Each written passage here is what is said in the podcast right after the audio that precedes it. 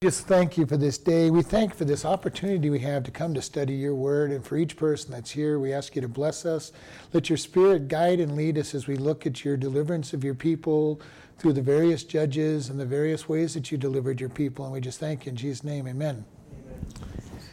Judges chapter 3, starting at verse 1.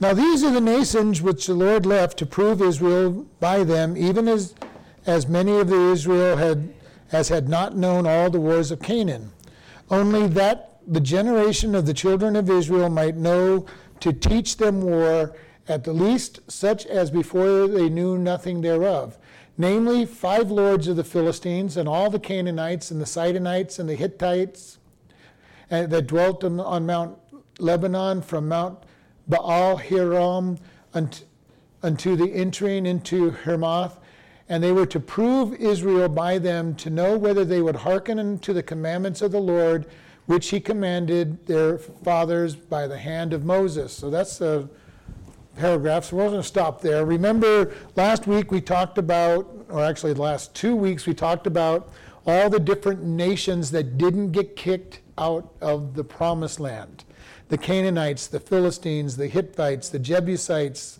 uh, all these different people that they were supposed to get rid of. They were supposed to kill them completely. And remember, there was a phrase that kept getting repeated, and this nation lived among them and paid tribute. Okay? They made them pay taxes basically to continue living there and made them into slaves. And you don't make a people slaves without having a repercussion at some point down the road. Slaves will revolt. They didn't learn nothing from the Egyptians. No, they didn't learn. Slavery, they didn't learn anything from the Egyptians. They didn't learn anything from any of history. And they left the people there and they subjugated them. And the people were not going to stay subjugated. You know, we don't, people don't like to be under the thumb of somebody else. And it just doesn't stay that way. And so here it says, the Lord left these people, and he says, This is only the generations of the children of Israel might know to teach them war, at the least such as they before knew nothing. So he says, I'm, You've got these people, you're going to learn how to defend yourselves. And he, remember, they spent 40 years in the wilderness learning to fight. Okay, they, they had to fight all the time in the wilderness. They crossed into the, the promised land and they spent seven years fighting, and God gave them victory in all their battles except for Ai, which they, they weren't supposed to fight because God didn't say go fight. But for seven years, they, they won every single battle they went to, except for that one little battle. And God said, and many times, if you remember the stories, God sent hailstones down, and it said the hail killed more people than, the, than they did, and they would be chasing them for, for a 24 hour period and, and winning the battle when they finally caught up with them. There were miraculous events that that they had, and yet when it really came down to it, they never finished the job.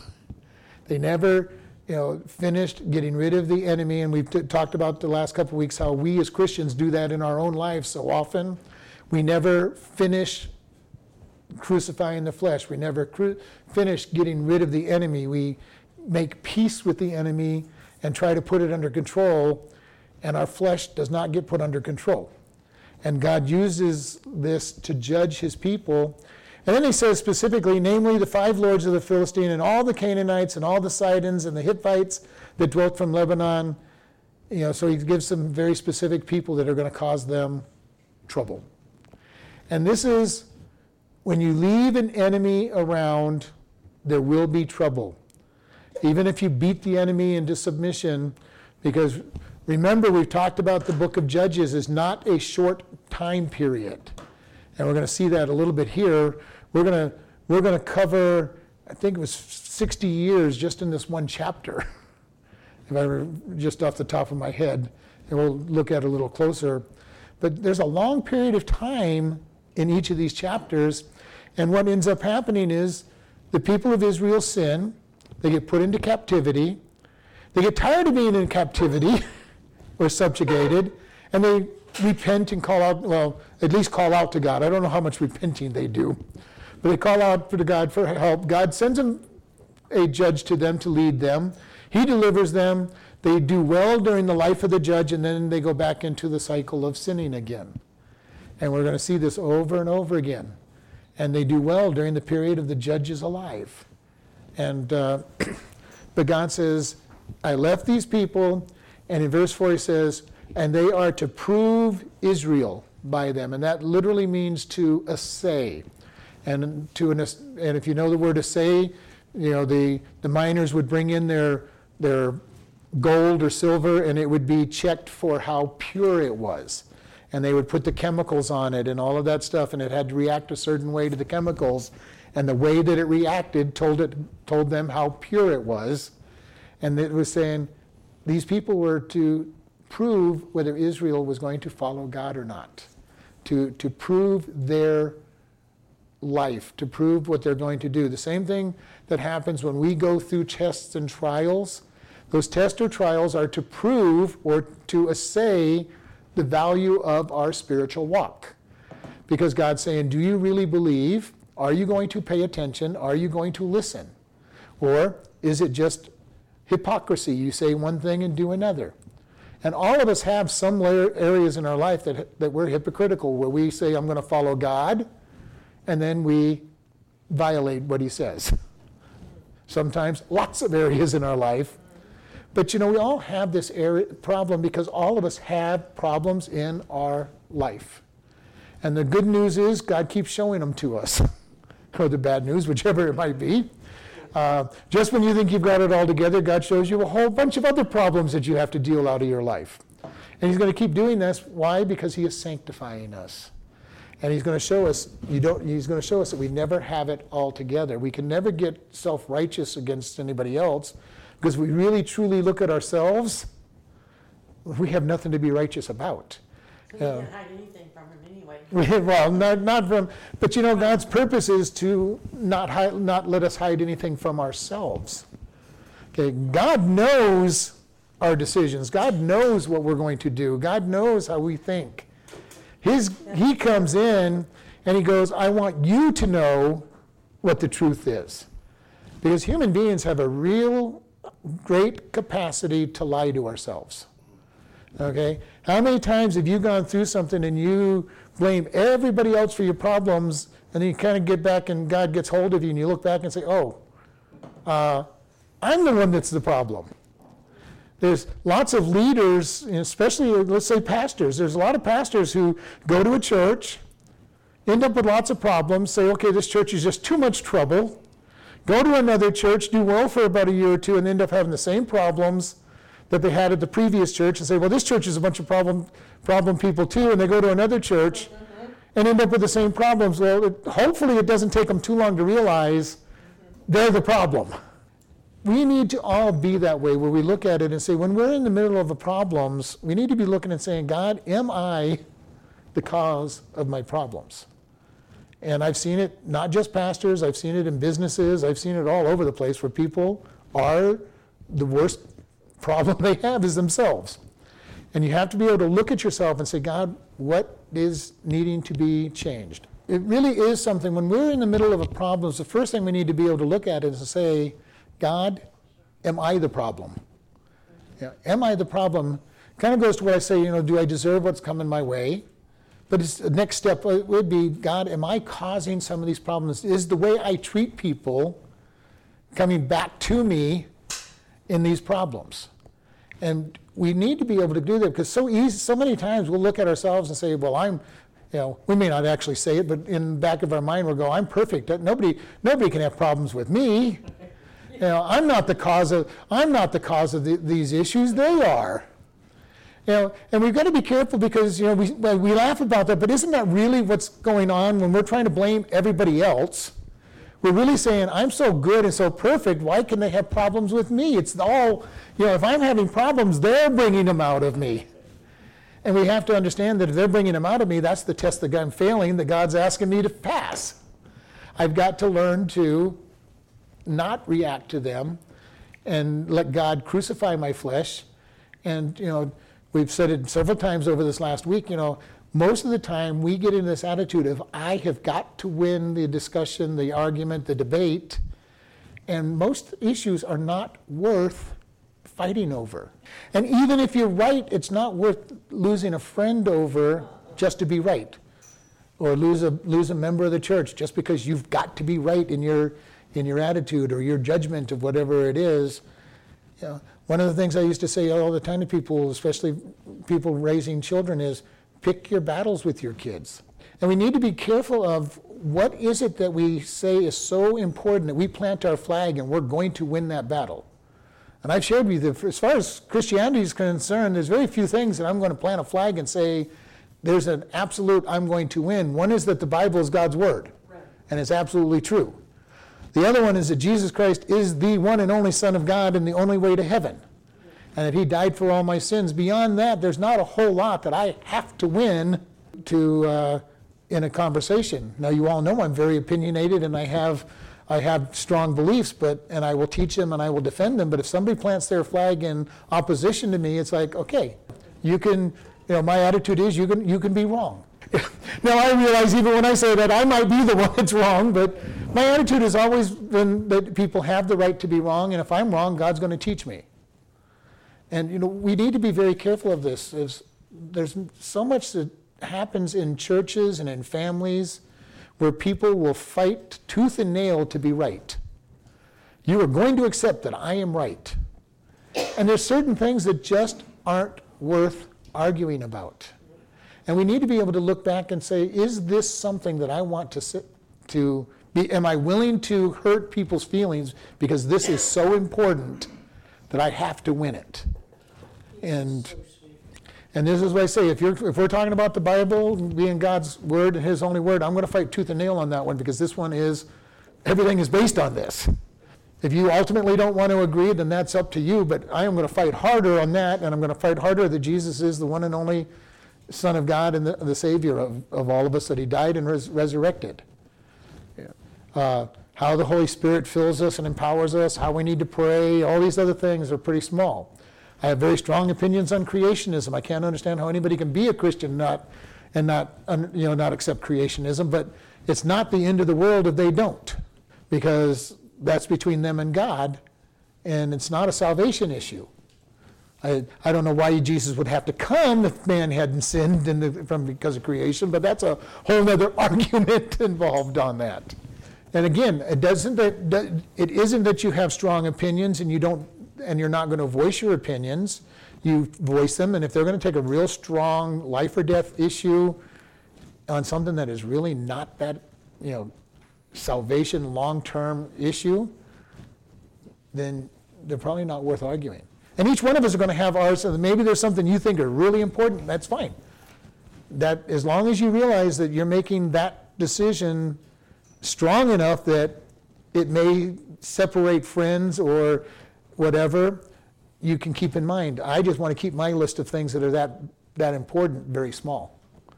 Because there's very few things that are life and death issues that are, you know, that if you don't believe this, you're, you're, you're going to go to hell. You know, that's why I say the Bible and Jesus are about as far as I'm going to go. You don't believe those two, then you're headed to hell, and that's a big issue with me. The rest of it, I think they're very serious. I think there are very serious consequences for not believing some of it, but they're up to the individual. So this was these people were there to prove Israel. Were they going to follow follow or not? All right, let's read verse 5. And the children of Israel dwelt among the Canaanites, Hittites, Amorites, Perizzites, Hivites, and Jebusites, and they took their daughters to be wives, and they gave their daughters to their sons, and served their gods. And the children of Israel did evil in the sight of the Lord, and forgot the Lord their God, and served Baalim and the groves. Therefore, the anger of the Lord was hot against Israel, and he sold them into the hands of Cushan Rishathaim, king of Mesopotamia. And the children of Israel served Cushan Rishathaim eight years. And the children of Israel cried unto the Lord, and the Lord raised up a deliverer of the children of Israel, who delivered them, even Othniel, the son of Kenaz, Caleb's younger brother, and the Spirit of the Lord came upon him, and he judged Israel and went out to war, and the Lord delivered Shushan Rishathaim, king of Mesopotamia, into his hands, and his hand prevailed against Shushan Rishathaim. and, the, and the land had rest 40 years, and Othniel, the son of Kenaz, died. All right. So we see here the first problem that Israel has that they dwelt among all these foreigners. And then verse 6 was the real kicker. They took their daughters as wives and gave their daughters to them as for wives and they forgot God. This is so important for us to understand. God says, "Do not be unequally yoked" in the New Testament. God's biggest problem is not what nationality somebody is, what color they are. Uh, nothing is, is, is going to bother God. But if you are in a relationship with a non Christian, you've got a problem. And the reason there's a problem is because most often that non Christian pulls the Christian away from the faith. Almost every single time. Now, there are the exceptions, and everybody will make a big big deal of, you know, I got married to this person and they got saved. Well, yeah, you're one out of a out of a hundred. Most of the time, you see it work exactly the opposite way. My my second son doesn't go to church very often, and his his girl wife, you know, girlfriend. When I asked him if he should be dating her, and he goes, his famous last words, "It's not like we're going to get married." Uh, several years later, they're getting married. She's a wonderful girl. She's a very lovely girl, very nice girl. She just likes to. She just likes to do everything but go to church. and this happens over and over and over again. We're going to see Israel do it all the time. Remember what got them in trouble in the wilderness when when uh, Balaam told Balak, you know, you want to you want to get them in trouble with their God? Go send the women in and, and entice them away from their God. And they did, and they got enticed away from their God. Here we see the same thing. They didn't learn their lesson. You know, the, the Israelites are as, as thick headed as we are usually. We don't like to learn our lessons in most cases. This is the same problem that took Solomon away from God. Remember, Solomon in a dream, as he first becomes king, God says, What I'll give you anything you want. And he asks for wisdom. And God says, Well, because you didn't ask for the lives of your enemies and long life and, and wealth and all these other things, I'm going to give you wisdom and all these other things. And then he started making political marriages and had a bigger problem than his dad did. His dad, David, had, you know, gathered up a whole bunch of wives, and Solomon gathered just a few wives. Uh, if you remember 1,000 wives and concubines, you know, just a few. Solomon got his dad's desire in, in spades. I mean, David, I think, only had like 10 wives, but, uh, but uh, Solomon, pretty much, if he saw a girl he wanted, he took her. So it was, and it didn't matter what her religion was. And eventually, he built temples for their for their gods because they complained that they need, you know, that they didn't have God, you know, temple to worship their gods in. And you know how the conversation goes you know, well, honey, you always go to your temple. You've never come to my temple. I think you really should come to my temple at least once. Well, that was the first start. And he did build them their temples. And then it would have been, you, have never been to this temple you built for me. Uh, and, they, and he was led astray by his wives. And eventually came back, you know, and then wrote Ecclesiastes that, that everything is vanity. All right, verse 7. And the children of Israel did evil in the sight of the Lord, and they forgot their God. They forgot God. You know, and that's kind of hard to do when you've had all these blessings from God, is to totally forget Him. And we're told in, in Hebrews, forsake not the assembling of yourselves together, and so much more as you see the day approaching. We need each other in the church. We need each other. Can I be a Lone Ranger Christian Theoretically, yes. Will you be?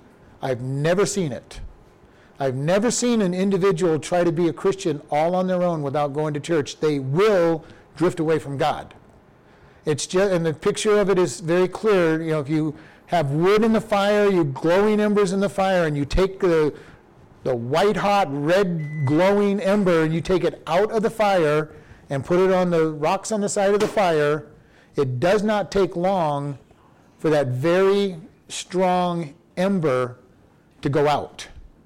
And this is what will happen to somebody who is trying to be a Christian all on their own. You know, we need one another. We need to be taught. We need the encouragement from one another. And as we're told in Ecclesiastes, when one falls, you need somebody else there to help pick you up because it is much better. Now, if you're by necessity having to be by yourself, God will be your strength. Okay, He'll be your strength, but even then, it is still better to have somebody else with you to give you that encouragement. Because how often have you been, you know, especially if you're a homebody, you don't like getting out amongst people. How easy is it to get yourself wrapped up in your own problems and not have anybody else? You just you start having a pity party with yourself. And there's no voice out there to get you out of your pity party because you're agreeing with yourself. And there's no contradictory voice coming in. There's no encouragement to stand up and go out. Very important that we go. And this says they forgot God because they were not following Him. There's no test to know whether you're okay in the first place, and then we end up lying to ourselves and saying, I'm okay. Because I am. Because I'm okay. There's no I have no test. I have I have no problems. And you get out amongst people, and you know what? People are annoying most of the time. And especially if you're not following God or looking at God, people are annoying. Even those that you love can be very annoying at time. At times because we rub up against well, we rub, we rub up against each other. The scriptures tell us that iron siphons iron, and when we come next to each other, we rub each other. We rub each other the wrong way.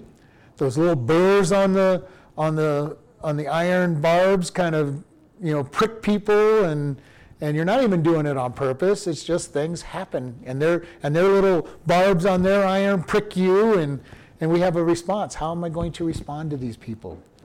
Am i going to be godly or am i going to act in the flesh and your flesh isn't going to be bothered too much when you're by yourself most of our flesh can get along with our own flesh as long as nobody is out there to contradict us now if you're really following God, being alone can be miserable because sometimes God will get in there and say, I still want your flesh knocked out even though you're alone.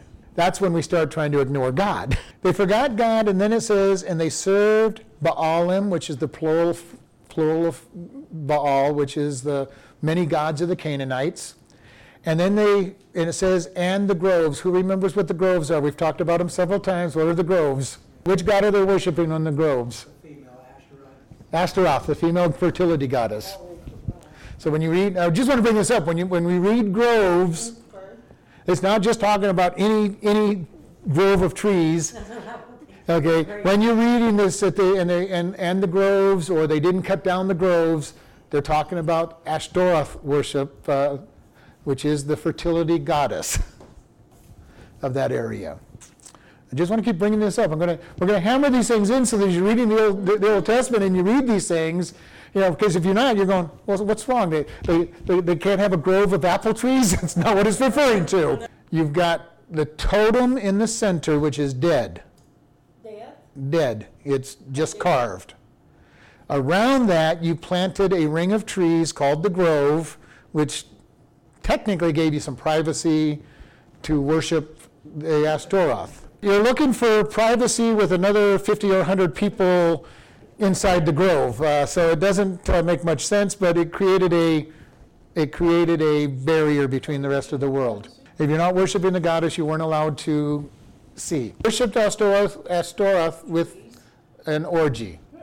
You know, same thing as Athena. I understood that. too. Okay. To Diane. And Diane, and Diane, and, and Diane, the fertility goddesses are always worshipped through through uh, sex. All right, so the king of Mesopotamia was sent in to conquer them and put them into tribute. So what they had done to these other nations that they didn't kick, kick out is being done to them. And the king from Mesopotamia, which is a pretty pretty good uh, distance away from the promised land, because that's up around the Euphrates, comes and conquers them. And rules them for eight years. Now, this is actually one of the short times before they finally get tired of not listening to God. Uh, it's just eight years that they're under, under, under rule. And it says, And the children of Israel cried out to the Lord, and the Lord raised up a deliverer for the children of Israel, even Othniel, the son of Kizad, Caleb, Caleb's younger brother. So we're talking about the great, uh, the nephew to Caleb.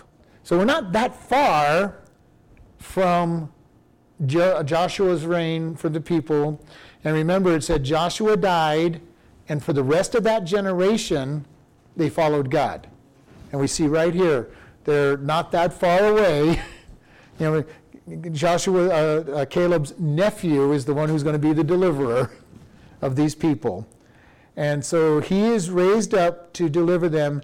And it says, The Spirit of the Lord came upon him, and he judged Israel and went out to war.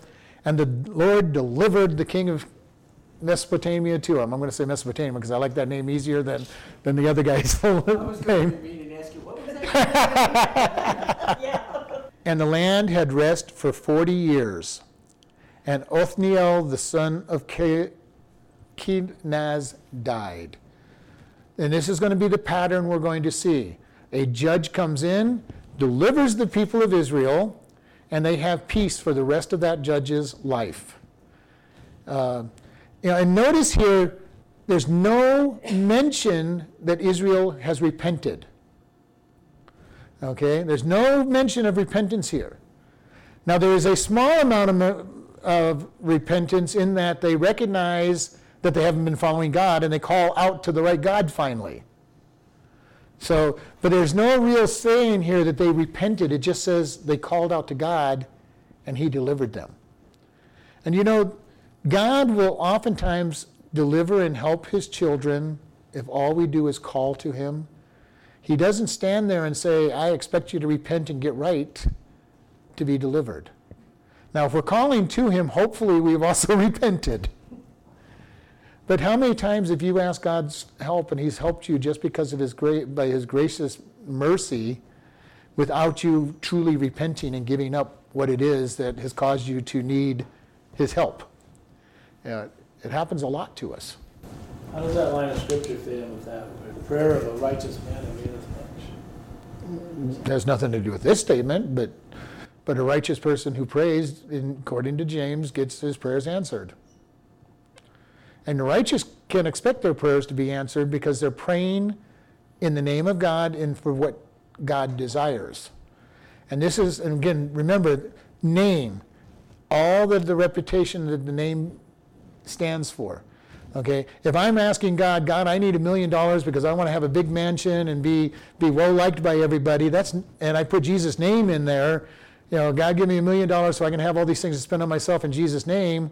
Number one, I'm not praying in Jesus' name, even though I've tacked His name on it, and I'm not going to probably get that prayer answered because it's not going to honor God. Now, if I go to God and go, God, we have this vision. We want to we want to have this great big hotel and minister to to the homeless and and and the sick, and we've got a real vision that God's given us. We go and we just pray this in Jesus' name. We probably would get that prayer answered, as long as it was a true vision that we have, and and and that is exactly how we plan to spend the money. We look at somebody like George Mueller, spending a fortune of money in his day to take care of these uh, orphans, and God providing for him all the time because he was taking care of the orphans. Yeah, he didn't have any money. He didn't keep any money, and he didn't, and he was meticulous about where that money.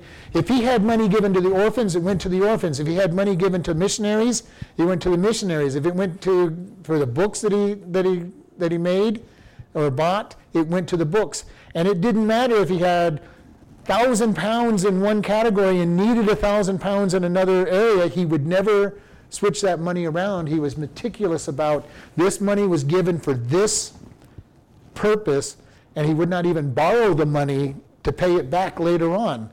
He would let he would uh, be willing to let the one suffer rather than do that. Trusting in God, and that was his that was his that was his integrity involved. We need to, when we're praying, have integrity before God and say, God, I want this because I want it to, to edify and build you up. I want you to be lifted up. And if we pray things that we truly want to see God lifted up, we'll see miraculous things happen if we're looking to see God lifted up. Most of our prayers as humans, though, God, I need this, I need that. Uh, I know that, I know I'm supposed to pray for you to be lifted up, but God, I need, I need. And if that's our prayers, we don't get a lot of those answered.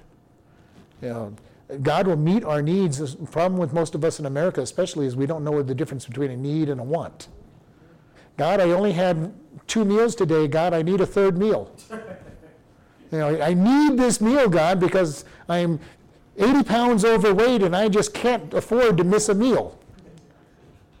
And, you know, most of the world gets by on one good meal and one small meal a day.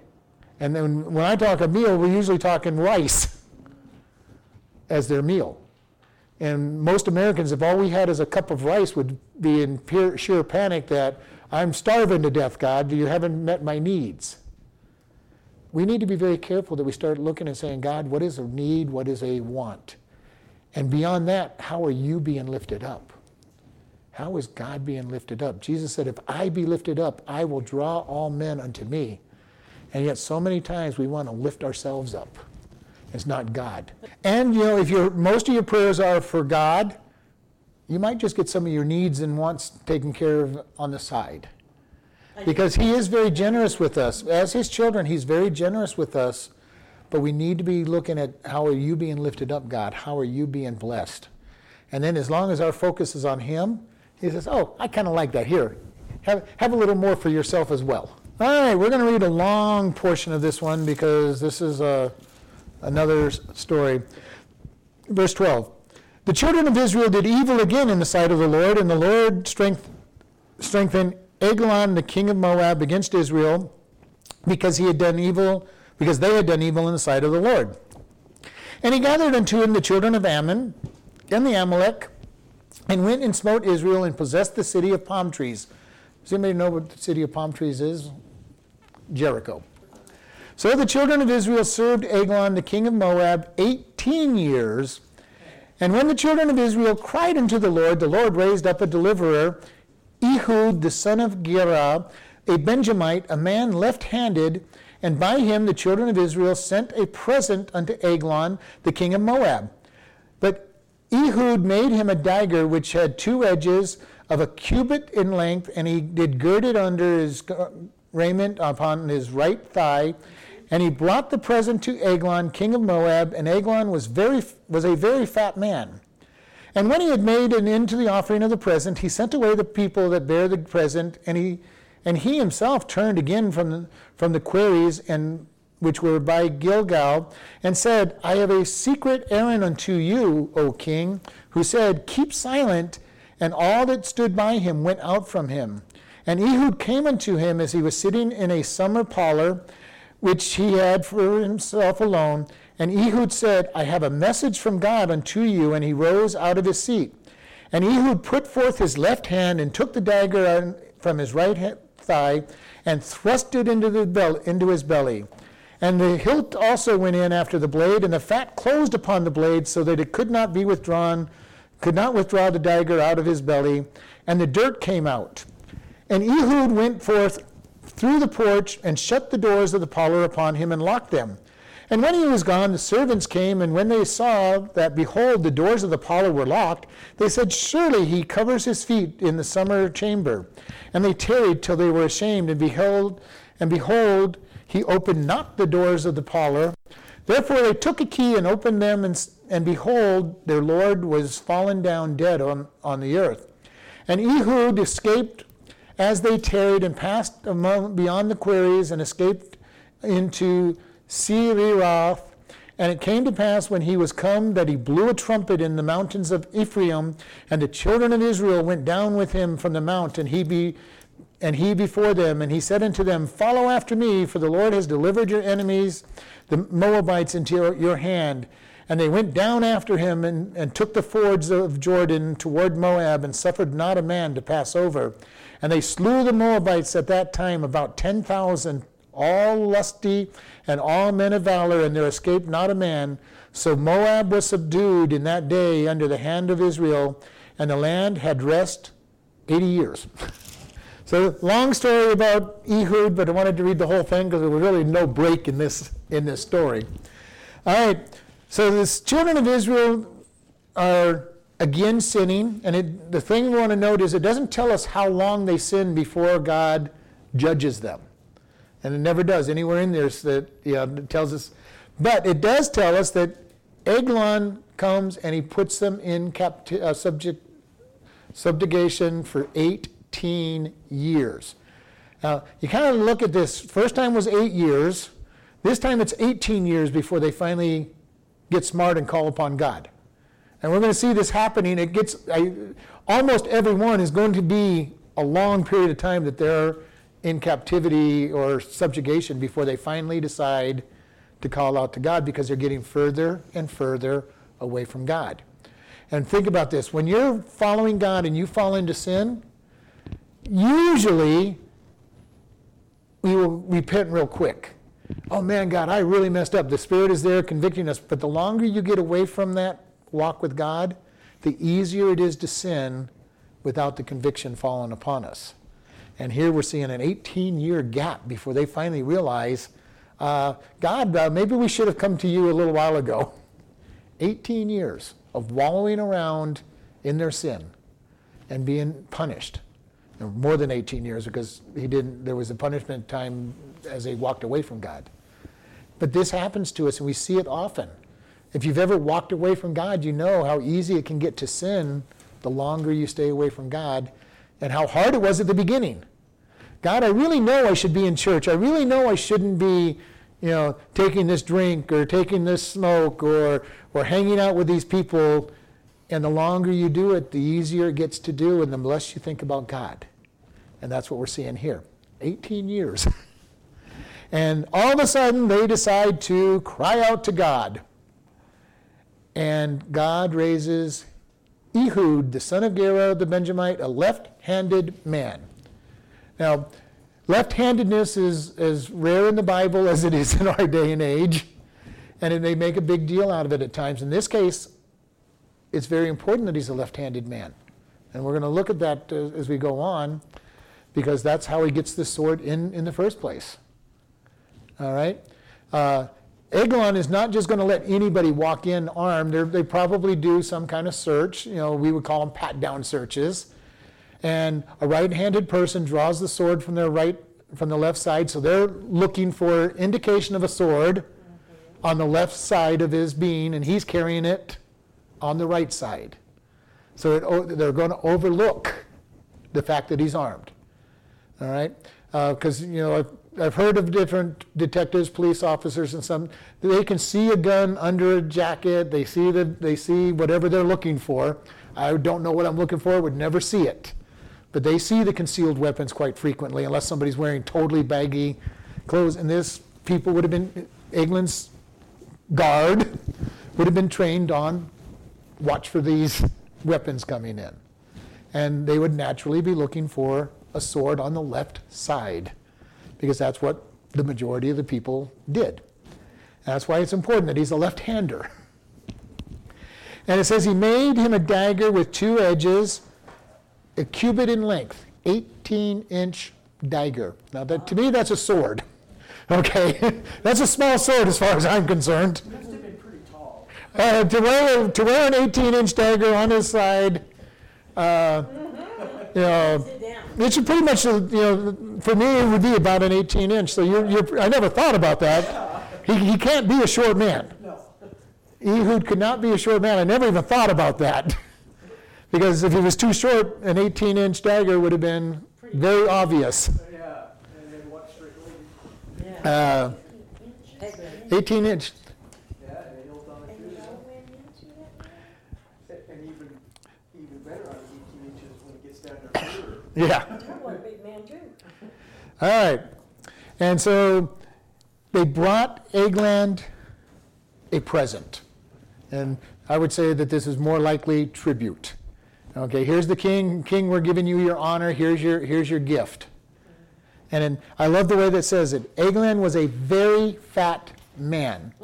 Uh, to be stuck with an 18 inch dagger that, that, and, the, and the handle or if the handle, even if it was the handle included in 18 inches, that's still uh, a pretty good sized person to be able to have that sword totally enveloped into his body. All right? Uh, he was not small guy by any stretch of the imagination. And it says, after they had made the offering, he, he sent away the people that bear the gift. And it says, he turned away again from him, in verse 19, from the quarries. Now, this particular word for quarry is where the idols were. All right, it's not, it's not a rock quarry. All right, in the Hebrew, it literally means idols.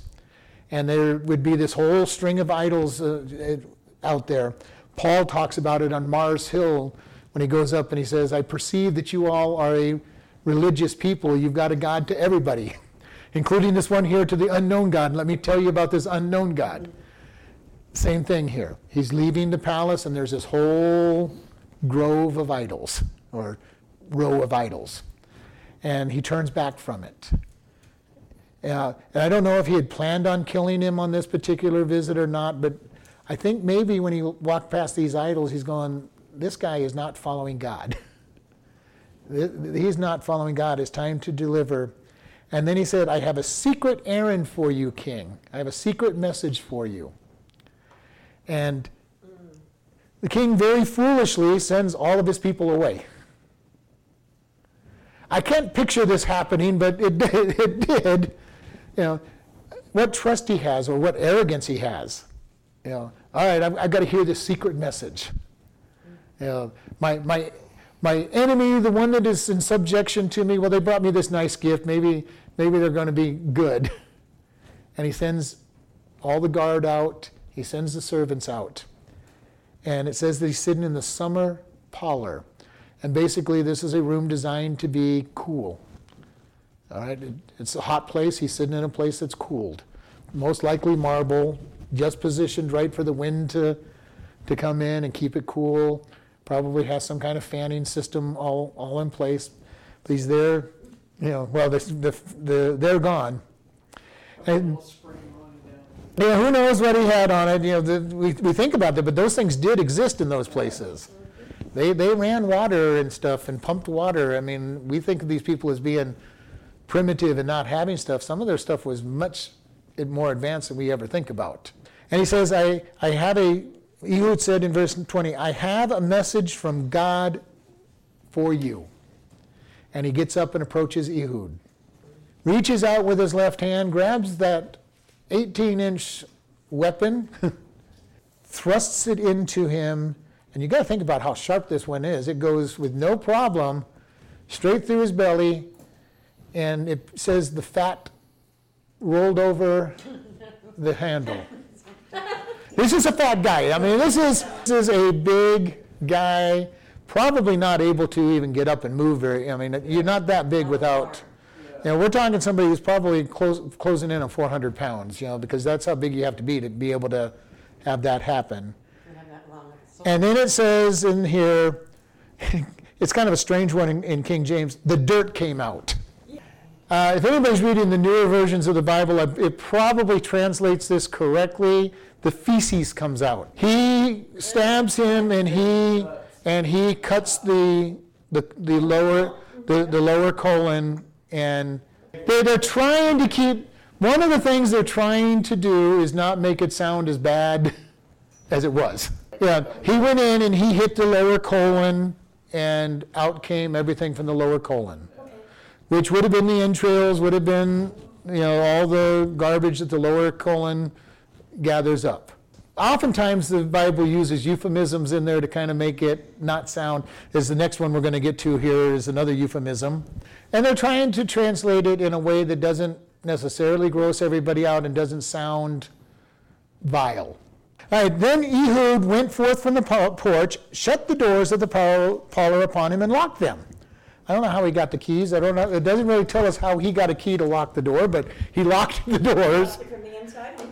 Maybe it, usually though they were bolted, so I don't know that he could have done it in that day. Yeah, you buy. Uh, he probably took a key from the from him. So, and when he had gone out, the servants came and, and saw, behold, the doors of the parlor were locked, And they said, Surely he covers his feet in the summer chamber. Uh, this is another euphemism.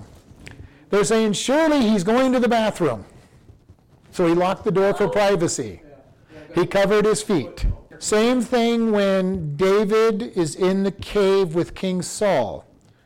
It says something about him co- covering his feet, dropping down his, his uh, tunic, covering his feet, using the facilities, and lifting it back up. Okay, it's a very colorful way to say it, but basically they're saying, surely he's in there using the restroom. yeah, he, he's going to the bathroom. That's what he locked the doors for. He doesn't want us in seeing him. And then it says they tarried till they were ashamed. Okay, they're like, uh, okay, how long does it take him to go? Basically, it's like uh, we can't really wait any longer. Does he need? Does he need help? Uh, you know, is he having some real problems? Uh, has he has he fallen and can't get back up? You know, this is his servants, and this is really a serious thing for them. We're laughing about it, but for them, you know, there could be a death sentence for them if he's actually couldn't get back up or has gotten hurt somehow or hasn't been able to take care of himself. He could say when they finally do come in, off with their heads. So they've waited as long as they dared, and they opened it up, and then they find him dead. And he had escaped, and while they tarried and passed beyond the idols and escaped to Shirah, as it came to pass as, that he, as he came, he blew the trumpet in, in Mount Ephraim and basically called the people to battle. And he said, God has delivered us. God has delivered us from, this, from the enemy. Now, how much he told them at that time, I don't know. But they basically saying, our enemy, the king, is dead. And that's going to cause some problems. Even if they wanted to put them back in subjection, they have to get his son in place, or whoever's going to take his place, they have to get in place. There's going to be a little bit of jug- juggling on who's going to be in charge and who's not going to be in charge, uh, which is why many kings in the Bible and other places, when they went to war, they, they picked the son who was going to be in charge and they made them co regent just in case they died. They said, This is the son I pick.